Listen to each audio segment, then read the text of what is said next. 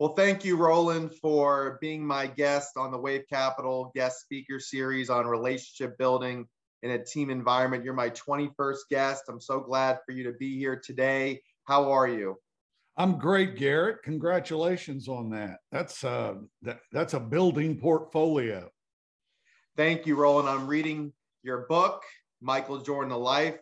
I'm really enjoying it a lot, and I can't wait to thank you talk to you about it, as well as all the other books that you've written and how it's come to be in your life with relationship building, how it's led you here today. And uh, Roland, when you think of relationship building, what does relationship building mean to Roland Lazenby? Well, eh, you know, it's it's what it's come to me. Um, you know, relationships for me have always just been so easy. I, you know, some people just have it that way, and um, some people are just lucky, I, and that that is part of that. But as I've um, written these biographies, you know, it's a it's a close study of personality, not just personality, but I write about great competitive personalities and, um, you know, there are many of us that are competitive in many ways, but those in the arena, like a Michael Jordan or Magic Johnson, whom I'm writing about now, they are unique. And I, have been blessed over the years to consult with a number of excellent sports psychologists. One of those George Mumford has become a dear friend of mine, but you know, he was deeply involved with the Bulls. Phil Jackson had pulled him in to, to try to tra- try to take some of the pressure off of Michael and, and his teammates. And that's where I, I met George, you know, covering the Bulls back in the 90s. George and I uh, stayed at the same facility beside the Bulls practice facility. But George really got me to thinking in terms of emotional intelligence and how um, how vital that was. And you know, it comes in so many facets, but um, these great competitors are um, they're self-made in some ways. They are quite organic although the you know there are obviously contrived things uh, about anything like a professional sports league like the nba there are certain things about these figures that are truly organic and it's fun just to explore who they are and how they came to be that way absolutely and it you have to really pull in a lot of your resources talking to you know various people various experts who are closely tied to the organization or were at one time. And you speak of george mumford how he became a friend of yours. Whom else did you have to speak with? And how long did it take you to realize hey i have the ability to write about michael jordan or write about magic johnson? Were you always a book author tell me more about relationships as well you know early on in your career but yeah i'd love to just know like how much of the uh, direct access you had with these athletes or were you from afar gathering all the information through various parties who are close to them? Oh no i i um i wrote several books about the bulls um that were official books. And I, I actually um, and I I'd done that I had um, first written a book about Ralph Sampson. I was a newspaper reporter. And before that, I was a high school wrestling coach. I, I, had no thought that I would ever be a sports writer. It was not something in my mind. I was not a great student. I did end up with a uh, undergraduate degree from Virginia Military Institute, but that that was a long, sad story. It took forever but I, um, I, I was diagnosed with a brain aneurysm when I was a high, I was a 24 year old varsity head coach, and uh, at the end of my first season, I was diagnosed with a brain aneurysm and hospitalized for 10 days. And I had late in college, I dabbled in writing a little bit. And I'd sort of realized, hey, I like this. And I spent 10 days in the hospital. Back then, they didn't have the technology to diagnose it properly. I was in great shape. I was pretty much what you call a physical specimen. I'm the antithesis of that today as an old man. But back then, I was the company pull up champion at VMI. Played a year of college football, three years of rugby, and now was the wrestling coach and wrestled. Uh, we had a really good team, and I wrestled my heavyweights every day. But here I was in the hospital, scared to death. The doctor told me I was about it looked like I was about to have my first bleed on my aneurysm, and that there was a 30% mortality rate on the first bleed. And of course, that led to some uh, soul searching. He said, You better get your affairs in order. And he came back to me about seven days later and said, You know, we've given you every test possible. You haven't had your first bleed. And we have one more test we can give you, but if we do, it might induce a stroke. So we are going to discharge you. And my wife drove to pick me up, uh, and we had both just sort of been, we had a, a young daughter, the, the start of our family, and we both had been blindsided by it. And I said, and I was in great shape. And I said, when we got home, I said, I'm going to run five miles. I got to find out. I can't let this hang over my head. And so I went and ran five miles, and everything was okay. And in the aftermath of that, I got the idea I wanted to be a writer. And uh, after another year of coaching wrestling, I got hired and I, I'd been doing some freelancing for the local weekly in Blacksburg. And I got hired to cover Virginia Tech football and to be the full time sports editor of the paper. I left behind my teaching and coaching job. And boy, I was on a I was on a mission. I mean, 80, 90 hour weeks. I, I wanted to move through the industry and I did. I, I got a master's in the writing program at Hollins University here in Roanoke, Virginia. Really fine writing school. And from there, I, I did my first book while I was there. And uh, boy, I, you know, doing that book on Ralph Sampson, I met Billy Packer of CBS Sports. He was the top dog among broadcasters we ended up doing five books together over the years. Billy's a great friend. And I went on from there. We did a book that sold really well for a publisher, and they told me, What did I want to do? And at the time, uh, they were doing these uh, hardcover uh, guides to uh, the Dallas Cowboys that were selling well. I said, Well, I'd like to do that for the Boston Celtics. And like that, uh, you know, I was sitting on press row in Boston. The Celtics loved the idea. And the next thing you know, the, the publishers said, well, call the Pistons and then the Lakers. And suddenly I had all the NBA teams. And my career was idea driven. I realized there was no history of the NBA finals. So I proposed to the publisher we do a history of the NBA finals. The NBA loved it. And so That's great. next thing I know, I'm getting to interview all the greats um, you know, all the old timers and and really settled into that. Then I looked around a year later. I said, Billy, the Hall of Fame's getting ready to have a hundred year history. Uh, this was 1991, and I, I mentioned this to him in you know late 89 or so. And so we put together Billy and I a book called The Golden Game about the entire history of basketball. And so these projects uh, Billy and I had also done a history of the Final Four.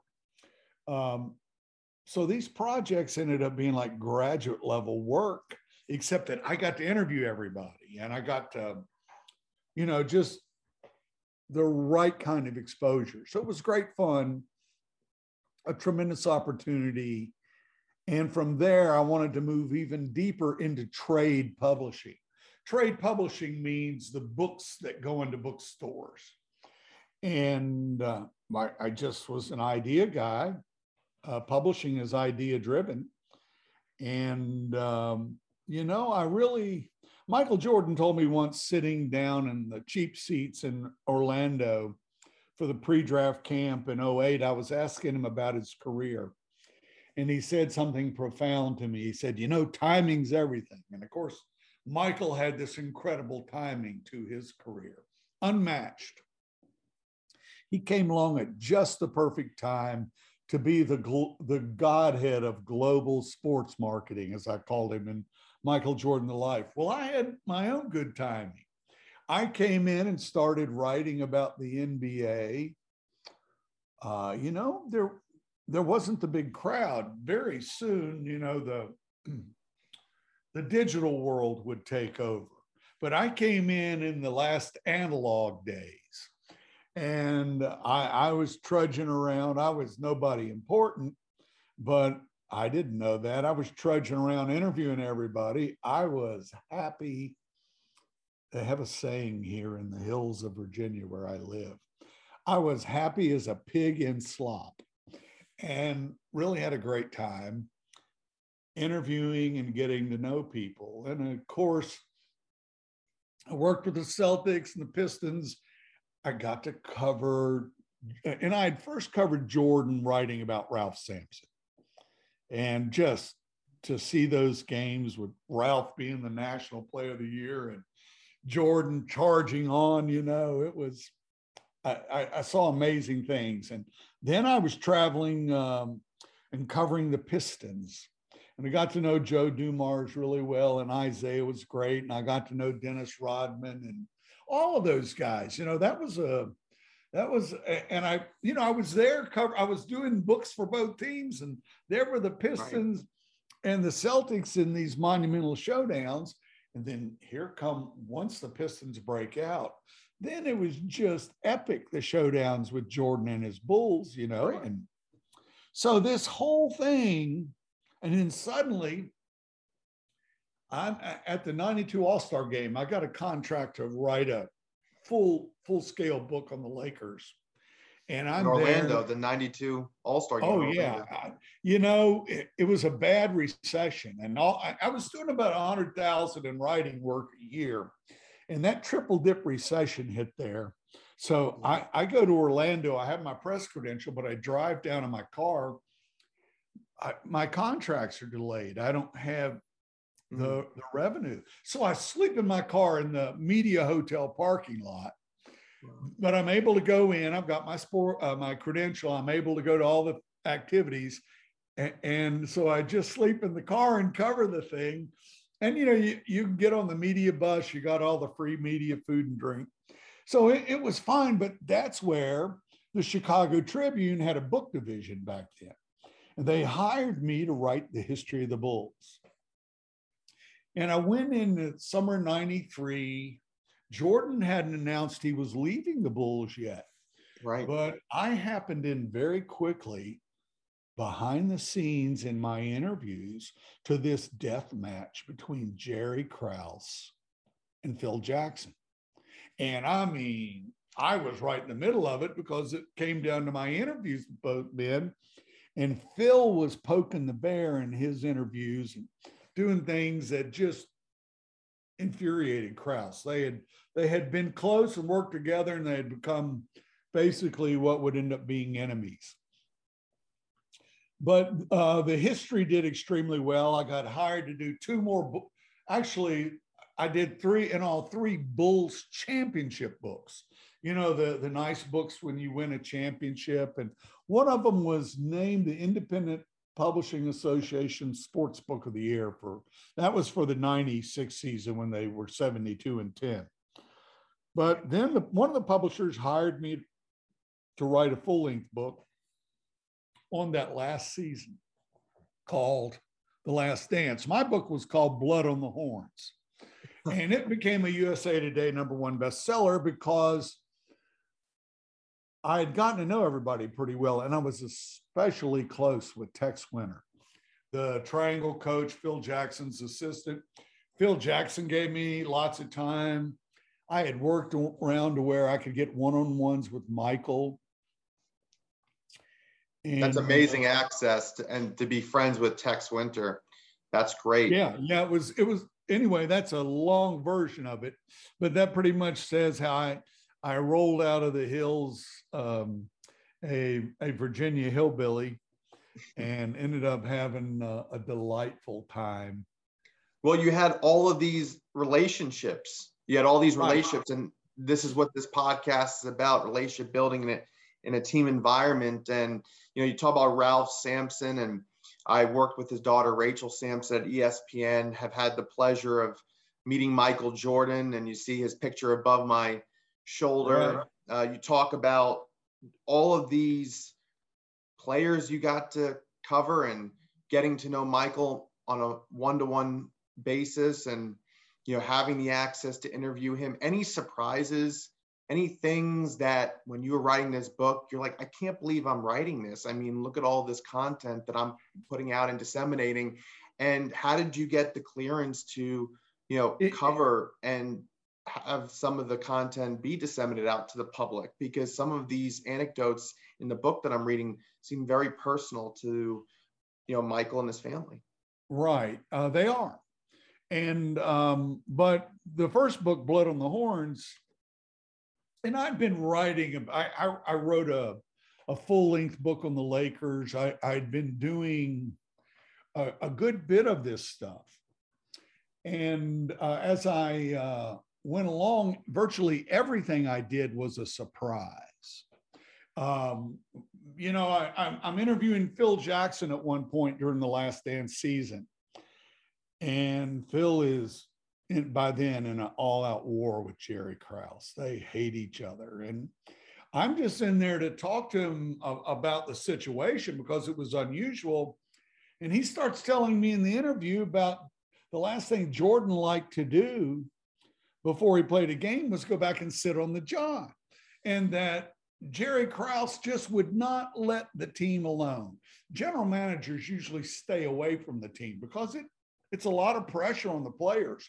But Krause was everywhere, and Phil said, "Yeah, Jerry had this this need for intimacy. It, it seemed like every time Michael was back there on the John, Jerry would choose that moment to go back and sit on the John. And Phil was telling me all this stuff because he knew he was jabbing it to Krause. And, you know, everybody sort of unloaded on their, their personal experiences for Blood on the Horns. And it was a book that I had to do in a pretty big hurry. But it was full of, I mean, everybody from Tex Winter on down the line, they were explaining how they felt about things. And I, it really got into Jordan's brutally harsh leadership style. And um, that's why uh, the, the Chicago Sun-Times bought the excerpts to the book. They they on their news boxes back then they had blood on the horns on each news box all over the city. And, and that book sold a lot of copies and hardcover and they ran on front page excerpts for like 10 days it, it was ridiculous but everybody just sort of unloaded as as that was coming to an end and uh, you know i went on to do other projects but about 2008, I got hired by ESPN Books to write a biography of Jerry West. And I had done a biography of Phil Jackson earlier, but this moved me into, um, you know, I guess I, it, it, it moved me into writing large biography where you examine everything. Right. And the Jerry West book got me hired to do the Michael Jordan biography. And this is all based on proposal work. And, you know, my proposal for the Jordan book was called The Pig. Tim Hallam, the Bulls PR director, always called the crowd of media around Jordan the pig because it was a lot of you know sports writers they tend to run overweight they they all got cameras and microphones this was in the 90s but I, you know i began talking about the experience of being in the pig in that media crowd covering Jordan. And that was the intro to the thing. But the fact was that the media people, Michael would dress in these wonderful suits and come out afterward, and they would say, Why don't you get to the podium? But he liked being there in the pig. And it was that intimacy. And it was really I think, essential to Jordan because he was so charismatic. And those reporters would crowd in around him with their questions, and it was ridiculous. Um, you still see a lot of that. You catch it there, but in those days, those crowds around Jordan were, were spectacular. I'm sure it was like very legendary. I mean, even Marv Albert said, you know, it feels like the Beatles are oh yeah. And when Jordan came on back, the court. When Jordan came back in March of 95, I was there covering every bit of that. I was teaching college two days a week and then spending every weekend, four day weekend in Chicago. I mean, it, I, I could, it was just too great. Every, every event. And that led into 96 season, 97, 98. And I was there covering all of them. Were now, you amazed that a GM like the late Jerry Krause, that a GM had so much power? Because Jerry Reinsdorf was the owner. And typically, if the owner doesn't like something, yes, he is going to, or she is going to, or the group is going to talk to the GM. The GM has to talk to the coach, and the coach has to talk to the players. But why do you think that Jerry Reinsdorf gave so much power to Jerry Krause? Because it seemed to me that if Jerry Krause wasn't in the picture, although he helped tremendously, he helped put that team together. And obviously, you know, you saw this the switch between Doug Collins and Phil Jackson taking over and seemed like they had a more harmonious relationship. But going back to my previous question, how did Jerry Krause get so much latitude and, and free reign from Jerry Reinsdorf, in your opinion? Well, Jerry Krause was a joke in Chicago. He had earlier been named the GM of the Bulls in the late 70s and lasted a month. And Jerry um, was a complicated guy, extremely talented, um, it seemed to me, and I spent a lot of time with Jerry. I did lots of interviews with him, and, and you, know, uh, I found an interview tape. Uh, we've been going through all my tapes for a, uh, a a big project from over the years. I've saved all these cassette tapes, but a lot of them I hadn't listened to because you're in such a rush. And um, Jerry Krause. Um, I was at a game in Chicago. The the Lakers were in town to play the the old Washington Bullets, and I I, I drove there to cover the game, and it's it's it's a pretty good game, and the Lakers are always drawing a big media crowd. And I'm going into the media into the locker room to do my interviews, and I look up. This is April of '91, and there's Jerry Krause, and he's just standing outside the locker room, and it it was obvious he was hoping somebody would talk to him. And so I pop over there and start chatting with him. And I didn't understand at the time why I was there, but he had done a brilliant job working for the Lakers in the late 70s as a scout. He had also done that for the Bullets earlier. He was very close to those two franchises. And that spring, the Bulls were coming alive, and he knew he had a great team. And so he wanted, it, it, wasn't gloating, it was gloating, but he wanted to come down and sort of bask in all the spotlight that he thought would be there. And as it turned out, I was the only spotlight. I was the guy there interviewing him.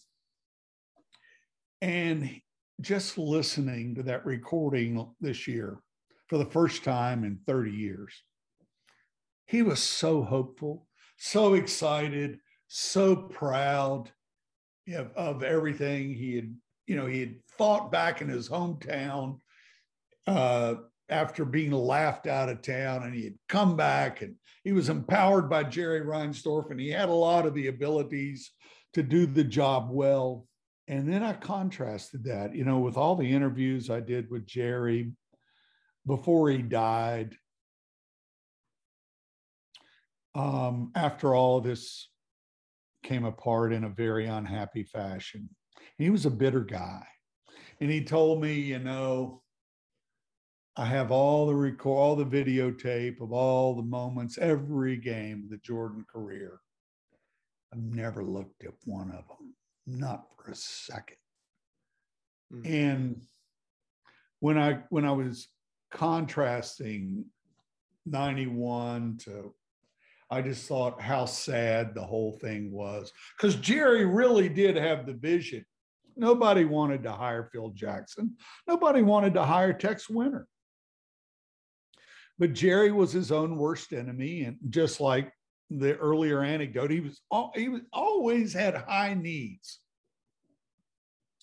for attention and um, recognition, and you know these teams ultimately often become a battle over who gets the credit for what. And that's the opposite of relationship building. You would think that here are the Chicago Bulls dynasty, six championships in eight years. And a lot of relationship building had to happen in the 80s. You know, Michael really liked Doug Collins because he always kept the ball in his hands. And Phil Jackson comes in and he's preaching more of a Dean Smith type of uh, game plan, which Michael was accustomed to at North Carolina. But the reason why Michael had to grow and he went through a lot of growing pains because he didn't have Scottie Pippen yet.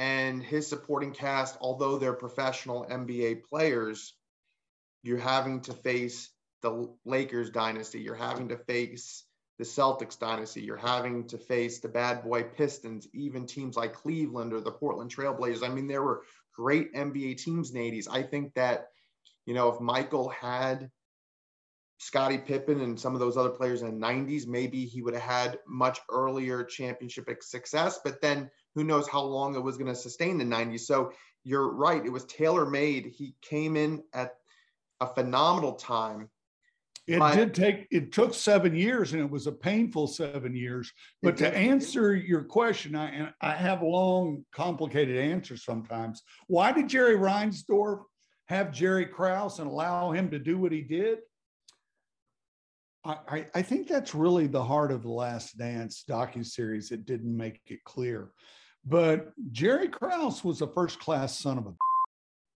and he didn't give a crap about anybody in the sense that he was tough and he was going to tell Phil Jackson, he, I don't care if you got three championships, you're not worth the money. And, and he would fight that battle for Reinsdorf. And Reinsdorf didn't have to, to do it, but Reinsdorf had hugely pissed off Jordan about because Jordan had come back and played for virtually nothing. And then Reinsdorf just could not could not be magnanimous about any of this. And Reinsdorf was a good guy, but he just didn't have the, the personal skills to be, uh, and he made, he and his partners made an absolute killing. They bought the Bulls for like $10 million in uh, 84, 85 and watched it, grow, you know, it's worth how many billion today. But even in the 90s, Michael took the value of that franchise and made them, you know, it, it was easily a pro. You wouldn't have sold it for a billion. And Reinsdorf had made all this money. And yet he did not want to give any of those guys raises. And he really resented giving Michael the money. And Krause was the guy who sort of provided cover for Jerry Reinsdorf in that regard. So you're saying from your from your perspective, from your experience, they thought one and the same? in some ways? I think I, I yeah, somewhat. I um Krause was a kingmaker. He really did find people, talented people. He did all kinds of things. He was a kingmaker. He understood all kinds of talent. But he resented when he took people from being relative nobodies to somebodies he resented suddenly that they would be making more than he was. And he resented, you know, he was the backup catcher on the baseball team, the guy who would never get in the game, but they would let him catch warm up before the game, you know, and he, he would, he had suffered, you could just look at him and see the short, fat guy who had suffered the ridicule all these years. And there was a lot of that in all of this. And he's dealing with you know, premier jocks. And he just didn't understand who Jordan was. Nobody did. But Krause would go in and poke the bear with Jordan, you know, about all kinds of things. It all kinds of things. You didn't have to do much to infuriate Michael and really ignite that competitive anger in him. And Krause would go on. Krause had really scouted Earl the Pearl. Krause, he was one of the first guys to be in the um, traditionally black colleges and universities scouting talent. Earl the Pearl Monroe would, from the New York Knicks. And he would go on about Earl Monroe. And it just, I mean, Jordan could have choked him. And you know, he got in the middle of Jordan's broken foot. That and he was doing Reinsdorf's bidding there. Um, those were complicated things. You you can't mess with a competitive personality like that. I remember from the last dance how Michael was having a conversation with Reinsdorf and so eager to get back into playing in, in 1986 when he's broke his foot. And it just showed how exceptional, and in my opinion, widely Michael Jordan is considered the greatest basketball player of all time. I mean, how many athletes even today can you think of who comes back from breaking his foot and then with a few games, he dropped 63 points on the Boston Celtics. And they only lost that game by four, 135 to 131. And, you know, Michael still a 63 points to the playoff record to this day. And that was playing against the Celtics wouldn't even double team him. K.C. Jones, the old style, he didn't want to double team him. They just let it, they said, they're not going to beat us. And he let him go. And they were saying, Coach, don't you want to double team now? But he wouldn't even double team him. But I have to say this about that. Here's that's the romantic version. And Last Dance, I mean, it's a romantic thing. He's a sports hero. He wants to play on a broken foot. Reinsdorf is trying to teach him the principle of risk reward. Yeah, you're going to risk your career to play these last few games. What's the reward for that? What are you going to get out of it? You're going to get paid no matter what. Why are you? And Reinsdorf um, is is the picture of cold reason, and Jordan is the picture of impassioned fury. And so there are certain places they could meet and understand one another. But in so many ways, the con and Krause was doing Reinsdorf's bidding on all this. And of course, Krause agreed with him. Risk reward. We all should learn early in life in our decision making the balance of risk reward. Boy, I think the gambling parlors would be out of business if everybody calculated risk reward. You know, you got all these people going all in, wagering 10 times what a pot is you know, just gambling. And so Jordan O was a gambler. He was, he wanted to get back at it. And he'd been down playing in Chapel Hill. He knew he could play. And so it, it just was one of those things. Do you feel that the dynasty could have continued at least a year or two more if, for the purpose of this podcast, relationship building was at its best. You know, well, they had all the I, pieces. You know, when I wanted the time with Jordan, uh, and I got time with him uh, several situations, one on one, and and one of the first sessions I did, this thing was grinding to its disaster, and I said, Michael, can't we get everybody in a room and work this out? Can't we just get everybody to sit down and say, okay, let's negotiate this and get out all the silliness and not in this dynasty. Because they were they were good.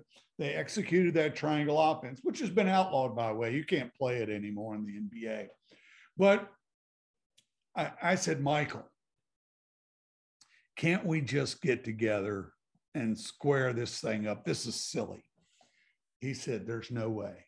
He said if you expect me having done all the things i've done to have my career if you expect me to sit down and, and talk with him after all the dumb stuff he's done to derail what we're trying to do and the, the attitude he's taken, I'm not sitting down and talking with him. And he told me that. And I really think that if I had taken that same question to Krause, he'd have said the same thing. He hated Michael by then. And you know, in Michael Jordan retirement night, the first time I was I was up there was you know televised on TBS was '94. Dean Smith was there. Michael, they were showing the statue they'd put up, and uh, they booed Krause when he was in. The whole crowd booed the crap out of him, and his wife Thelma was sitting there, and she was in tears, and and Dean Smith went up to comfort her, and she said, "Get away, you know, I don't want you around. Yeah, you, you know, you you helped create all this. You know, um, this is Michael. You know, this is this bad. And the bitterness was there before Michael ever came back for that that next one, and it was um, it was uh, what killed it all. How much of a strong relationship did Phil Jackson have with Michael Jordan? Obviously, he coached Shaquille O'Neal and Kobe Bryant for their three-peat with the Lakers, and you know in the NBA, one decision leads to another. If the Bulls don't get broken up, Phil Jackson doesn't go to LA the next year and then win those three titles and obviously wins two more with just Kobe Bryant and that supporting cast for those two years. But how much of an influence did Phil Jackson have on Michael Jordan's development, especially when he took over as a head coach? And how quickly maybe did Michael realize once the Doug Collin, Collins tenure was through that Phil was probably the right guy for the job? You know, that was a process. Tex Winter said that, of course, Phil Jackson's main talent, Uh, as Tex spent lots of time with me, not just in that era, Tex and I would have long phone conversations. And Phil Jackson's main talent was relationship building. And, you know, Phil was a guy who believed in a decided hierarchy. That's why Shaq and Kobe was such a conflict in Los Angeles, because Kobe had was young and had all this ambition. I was right in the middle of that too. And Phil sided with Shaquille. That was the top of his hierarchy. And Chicago was easier. Michael Jordan was the top of the hierarchy from the start, and everybody else had to fall in line behind that. And that's really how basketball teams work. If they're coached well, they're built on a hierarchy. Everybody knows how things are going to be. And, and that, that was Phil's strength. But Phil also was a great manipulator. And as George Mumford pointed out to me, um, manipulation leads to alienation. And one of the, the terrible things in the Bulls was Johnny Bach, the assistant coach. They had two elderly assistant coaches, Tex Winter and Johnny Bach. And Johnny Bach was a great figure. Um, and you know he would get in Jordan's ear and uh, say attack, attack, attack. And Phil was trying to work that triangle, and um, Phil was, this was according to Reinsdorf and Krause, who told me this. And Sam Smith disputes this some, but uh, when I called him about it at the time, he, you know, he he quibbled about it. But uh, Sam Smith had some inside sources for his fabulous book, The Jordan Rules, uh, about you know the '91 season. I have that book right on my shelf. Right. Well, um, Phil Jackson told everybody he wanted to get rid. He didn't tell everybody, but Phil wanted to get rid of Johnny Bach. He did not want any conflicting voices there.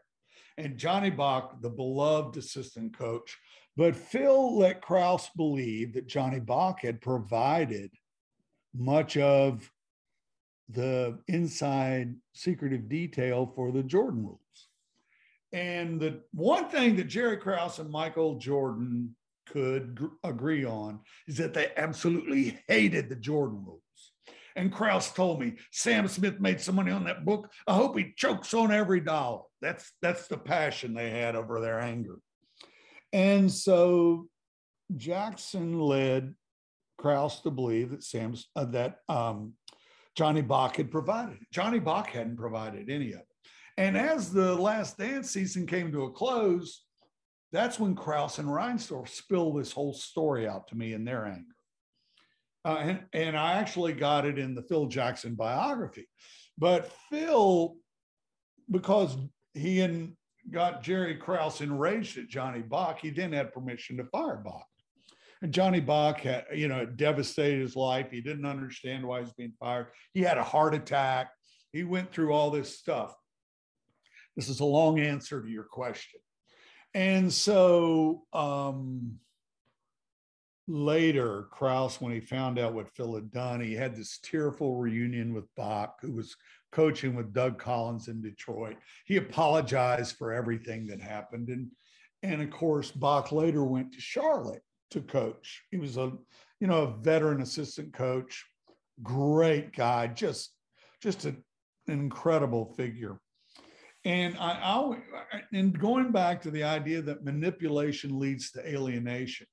When Michael Jordan was um, inducted into the Hall of Fame, he bought Johnny Bach a new suit of, suit of clothes and he put him on his personal jet to go and experience the whole thing with him. And Phil Jackson, meanwhile, got to watch it from a sports bar. And I think that um, there are all these kinds of conflicts. And I, before I published the story about Johnny Bach, now this is a this is typical Phil. I, I, I packaged up my manuscript and I FedExed it to Phil Jackson so that he'd have a couple of months to go over it it laid out the whole Johnny Bach story. I never heard a word from Phil about it. He didn't respond. So 20 years later, this was in 1999 in the fall, as he was getting ready to go to work at the Lakers.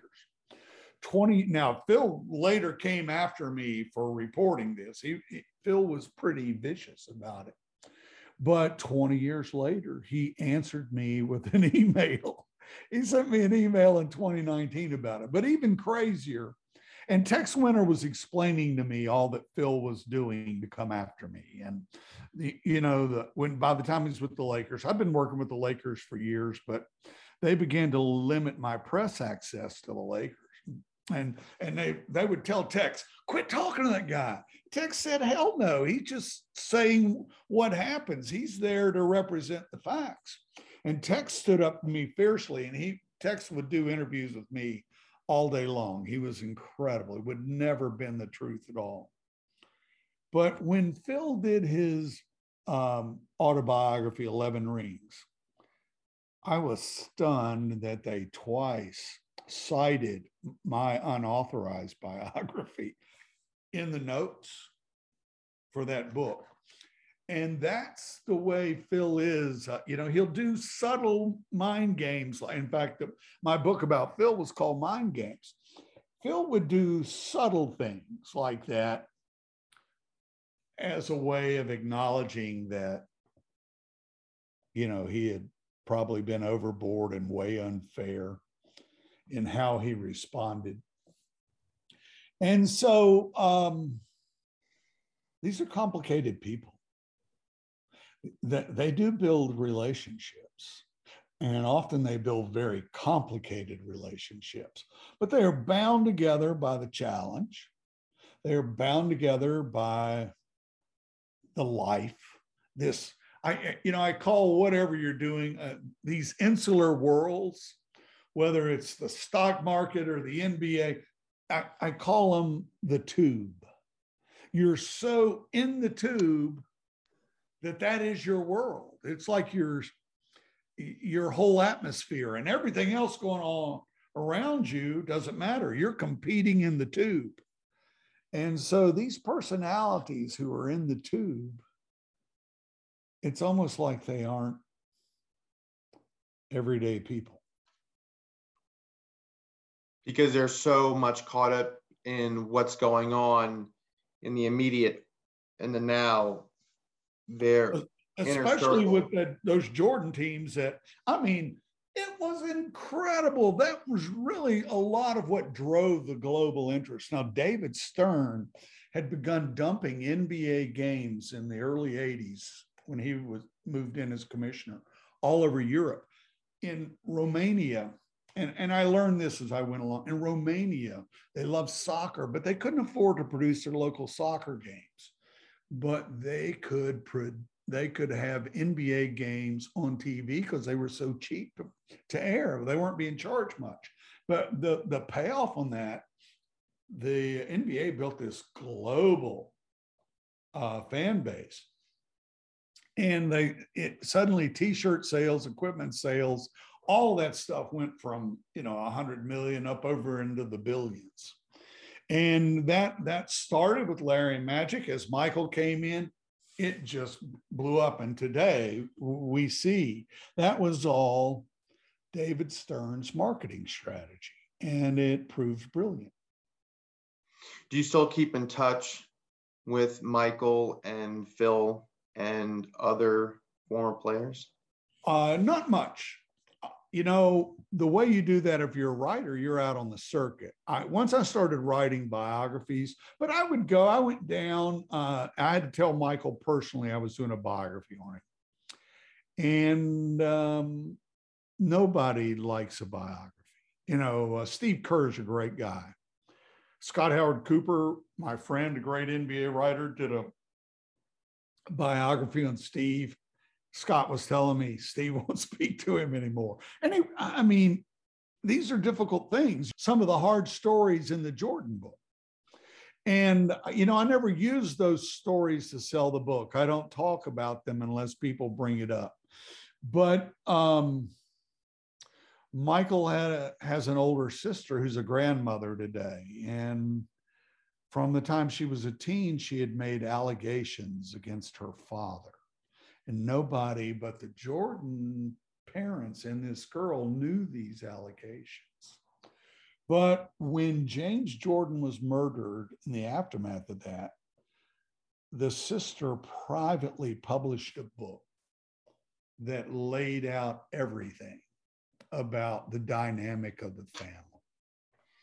And uh, you know, when you're doing a biography, the and I'm doing the, one on Magic Johnson now. The idea is you're going to play it straight up. If it's if it's part of the public record, if it you know if you have the information, then you're there to explain things. And I didn't know what I was going to do. I had I was miserable about this. And it went on. And I went down to UNC to the library there and I was doing research and there in special collections was Michael's sister's book. Hmm. And I said, the library at UNC has it on special collections. I can't avoid, and not only that, it explains so much of the dynamic in the Jordan family. And all of these things, the, the overwhelming thing I think from my biography is that all of these things Jordan did in basketball, he did despite this backstory that no one knew of the immense difficulty and conflict in his family and how difficult that was for Michael. And so when I wrote about the sister's allegations, and you've probably read that part, you don't see it coming anywhere in the book. I do not hype it, it's not blown up as some big deal. I deal with it in a very short section. It's very matter of fact. Uh, statute limitations ran out on it long ago. I said, there's no way you can know if it's true or not. But the mere allegations themselves are devastating to families and I, I, I did not do anymore. I was, I, you know, I was a police reporter before I ever became a sports writer, and so I covered court cases, and I just wrote a little bit about that. Now, Michael shook my hand after the book came out, but he um, is, remains very angry about that, just as he was furious about his sister's book. And, you know, I don't have an answer for that. Was it the right thing? Was it the wrong thing? I felt as a biographer, that was a significant document. I read the book. I found it um, believable. Not that he did that, but that she believed he did it, that there was serious he said, she said about it. And it wasn't one incident, it was a pattern of abuse, she alleged. And she didn't allege it just as a teenager, she alleged it over the entire course of her life. And she loved her father very much. And my book, you'll you'll see it ends with James Jordan and Michael together in this segment. I won't tell you anymore. But um, and and James Jordan was beloved in Chicago, but he had issues, and they involved legal issues on important things. And the book detailed his issues, and um, it's very sad. Uh, I, um, you know, I, I don't have an answer for it. I, you know, it's, it was among pertinent, obvious public facts. I, I did not hype them, but I did include them.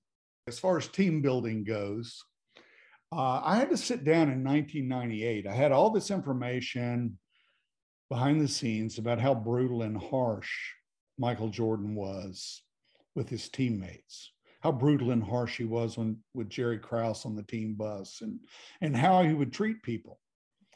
And I had to figure how am I going to ask Michael this face to face? And I decided, you know, Michael is a great team leader. And, I, and I'm going to say, Michael, you have, and James Worthy had told me Michael is a bully and he bullied me. I was a junior at UNC. He was a freshman. He bullied me. And so I, I, I had to sit down and say, Michael, some people say you have an extremely wicked sense of humor, that you're very harsh on your teammates, but that that is your leadership style, that you are a great team leader, and that's what you do. And that was how I couched it to him so that we could have that conversation. And his answer to me was, It is true. I can be very hard, but I don't I don't treat them badly just for the purpose of treating them badly. I put all kinds of pressure on them because I want to find out if they can handle the pressure because I need people to be able to handle the pressure when they're on the floor with me at championship time. Now, Michael believed that, I'm sure, in his mind. Others scoffed at that as the reason, and that there was a certain part of Michael that was just really, really harsh. But I, I had to ask him to his face before I published those things. And what has all of this, if you can think it, think of it, you know, as a culmination of your career as a, as a book author, what has it taught you about relationship building in your life as you think about and chronicle your personal life and even leading to wanting to write another book about another NBA superstar like Magic Johnson who went through his trials and tribulations, but I wanted to spend the last several minutes of talking about you personally and what has relationship building meant to you. And was your impression of relationship building different before you were writing all these books and covering these athletes? Did it add to it? Did it your idea of relationship building adapt in any way? Um my my obviously you can't be a biographer really spending all your time poring over the details of human nature without being changed by that.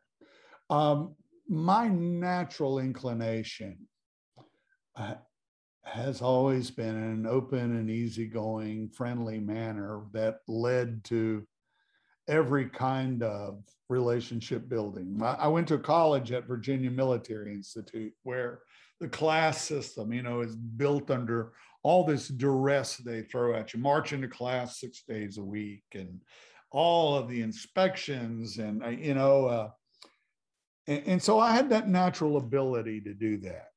It didn't make me a great leader, but it made me a, uh, you know, a good friend. Um, but I, I also have coached a lot and uh, I've had some success coaching. And, um, you know, I, guess it's also organic in my life, especially going through a leadership place like Virginia Military Institute, where it's, I mean, that's the whole focus. And um, being involved in all the sports teams, and so much of it is by example. So much of leadership, uh, and this is particularly true in sports. Are you going to be that person that can step up? Are you, do you have that certain element of fearlessness that allows you to step into a moment? But but I think that's also true in everyday life. Uh, and I think example. I mean, nobody worked harder than Michael Jordan except maybe Kobe Bryant. And Kobe Bryant had terrible leadership skills, except that he was insane in his work ethic. And he um, he struggled to be a leader. Magic Johnson, people would follow him through walls. Uh, you know, they're all different. Everybody has a very individual leadership style based on family and personality but I, I think one of the big common things, two of them, one, um, do you have a style? What is it? And two, what is your level of emotional intelligence? And I think it is probably the least respected of the, the quote sets of intelligence but I disagree with that. I think emotional intelligence is one of the most powerful forces in humanity. I believe and, so too, the emotional intelligence quotient. And it is huge in getting um, in getting people to respond. Uh, the example you set and your level of emotional intelligence, how in tune you are. It doesn't mean you're always empathetic. Jordan was hardly ever empathetic but he was in tune. He knew what what he could do to punch the buttons of the people around him, and he was ruthless in punching those buttons. He was playing um, Jim Rose, uh, uh, an African American broadcaster in Chicago for for Blood on the Horns, the book about the Last Dance season. He was playing in a charity game, two on two with Jordan at some event, fundraising event and he blew a layup. And Jordan looked at him and said, You're not black enough. Jim Rose said, I was so furious. I found myself throwing a ball at Michael's head, trying to take his head off. And, uh, you know, Jim's this uh, extremely bright, successful broadcaster, uh, just a really, really good person. And um, Jordan reached right in and took him to that other level. Of course, Jordan was used to doing that himself. It's it's a con- everyone knows that when Mark uh, when Michael needed to motivate himself, if he didn't have something, he could make something up that just reached right in and reach right in the chest and punch that button over the heart that elevated everything. Yeah, and you know when my father and I met Michael back in 2005. And again, this is my basketball idol. And I consider him to be just like many millions of people across the world, the greatest basketball player of all time. And obviously, there's the personal side of Michael and there's a professional side. And, you know, as a 17 year old, again, even to this day, I still think about everything he'd done for the game of basketball because nobody in life is perfect. And you know nobody's upbringing is perfect but i think that you know you always want to see the positives in everybody because nobody's perfect. And you know i was just drawn to just his way that he carried himself. And i mean even allen iverson alluded to it that when he first saw michael jordan on the court you know he felt like there was an aura around him you know and, and allen iverson you know mentioned it in his hall of fame speech too but when my dad there was an aura around him by the way. There of course of course there really was. And i remember what it felt like when i first saw him in person for the first time. And as a 17 year old thinking wow did i ever think that i'd have the opportunity to meet him? And my father made that possible by you know bringing me along with him to the hoop t celebrity golf classic. But my short anecdote and it's something that will live on with me forever is that my dad walked up to him with me and he said, you know, Michael, this is forever. You know, they call him MJ in high school. He's on the high school basketball team. His nickname is MJ because he has so much admiration for you. And Michael's antennas were up and he looked at me and he said, Well, you got to grow a little bit, don't you, boy?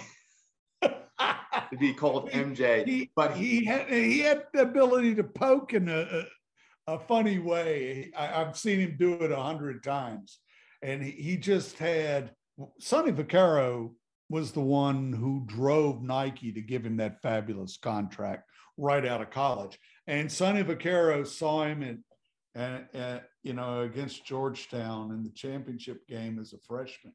And he said, This kid has got the it factor unlike anybody else. And of course, Sonny later decided the same about Kobe. They they have a certain charisma. It doesn't mean they're the nicest. It doesn't mean they're this or that. It's it's almost that thing that can't be defined, that ability. On that note, when you talk about the complications of human beings, especially at that level, the greatness that they have, you know, the personality traits, you know what makes them who they are and what makes them whether they're great relationship builders or not the last question to you is before we conclude. And again i just want to preface this by saying i look forward to having many more conversations with you. I know that you're writing currently writing your book about magic johnson's life. I'd love to interview you in the future because this is clearly not enough time even though we've talked for over an hour and i've enjoyed every minute of it. And i can't wait to have many more conversations with you. And i want to write a book as i've mentioned to you and you're one of the chapters in my book because you're one of my guests of the podcast. But what final words do you have for our audience here today about relationship building and what words of wisdom can you impart that they can carry from this episode? Uh, there's so many different relationships. It's it's hard almost, you know, there, there are sales relationships where you, you have to accomplish things in a very quick amount of time. There are other relationships that require a slow process. I, I, I think um, it, it, it's all wrapped up in the secret of emotional intelligence. And um, it's almost, well, I, I write all my biographies as if I'm pursuing a mystery. And there is a great mystery in every life. And there's a great mystery to every relationship. And you, you really sort of unpack the details at the time. I remember the first time I saw Michael, I was covering a University of Virginia game against North Carolina at U Hall, the old U Hall in Charlottesville. The Wahoos had something like a 30 game win streak and uh, UNC got a big lead on them. This was in January of 83, as I recall. And suddenly UVA came storming back. They had Ralph, they had Othell Wilson, and they, they were coming back and they had cut the lead to about four. And Ralph Sampson, all seven, four of him, came down the floor, got a good open jumper, and Jordan leapt diagonally across the lane the most amazing play. I mean, I've seen millions of basketball plays. He leapt across that lane. He slammed Jordan's jumper down with the ferocity that made everybody on press road jump. He just scared the crap out of everybody. It was such a ferocious play. I'd never seen anything like it. It was a defensive. And so 15 years later, I'm sitting in the, the, the Charlotte Coliseum the nice new building they tore down in Charlotte. But I'm sitting there, the Bulls are getting ready to play a game, and Michael is sipping coffee out of a styrofoam cup, and I'm getting to talk with him one on one. I said, Michael, do you remember blocking that shot against Ralph Sampson? He looked at me, he said, Remember it. He said, I had no idea I could do that. He said, The thing that people don't understand is that I I was surprising even myself hmm. with the things I did. And so, and and you know, Ralph had Michael wanted to go to UVA instead of UNC. Mm. And he wrote Terry Holland. Terry confirmed this for the book. You'll read it later if you're reading the book. Terry wouldn't recruit him. He was sure Dean Smith wouldn't let him go. And so he declined to recruit Michael Jordan. And I think part of the ferocity of that block, Terry Holland was over there applauding the block. It was such an amazing play. Terry Holland said, Then I realized I, I, was applauding against my own team and I grabbed the ref. I said, That's goaltending. That's goaltending. But the relationships are obviously built differently all over the place. I, I think Michael has provided us probably with some of the most unique relationship building in, in the history of competitive sports. I would agree with that. And I would love to talk about this with you as well and chronicle it in the book. So if I have follow up questions after this podcast, when I start writing the book, I'll be sure to ask you because that would complete the chapter with, you know, you and me as you're my guest on the Wave Capital guest speaker series on relationship building and team environment. Thank you so much, Roland, for all of this exciting insight, you know, very riveting, very in depth. And it just speaks to the level of access that you had and people trusting you to chronicle this information in the way that you have. And I know that it sure wasn't easy getting these books written and knowing what to put and not to put and being respectful i'm sure of other people's personal uh, I, and i you know i have my guidelines there are plenty of things including michael's book that i did not include it might have sold more books but it just wasn't where i was going to go in, in personal and private life and this was a real deliberation for me i will say that my book michael jordan the life I just got notice it's been translated into the 21st language, Portuguese. It's all over the world.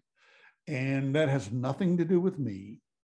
It has to do with the presence and specter of Michael Jordan. Well, he, he made everybody around the world care about dowdy old American pro basketball. And it just speaks to how selfless you are for him as the main focus of Michael Jordan life.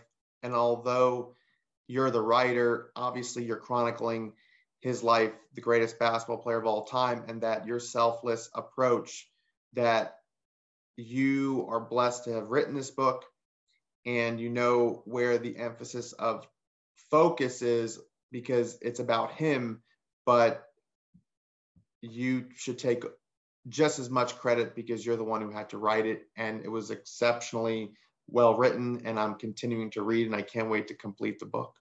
Thank you. Thank you garrett really enjoyed it. Thank you roland. Can't wait to talk to you soon. Happy new year to you and god bless and we'll talk soon. All right garrett. Take care man. Thank you. You too. Take care. Bye-bye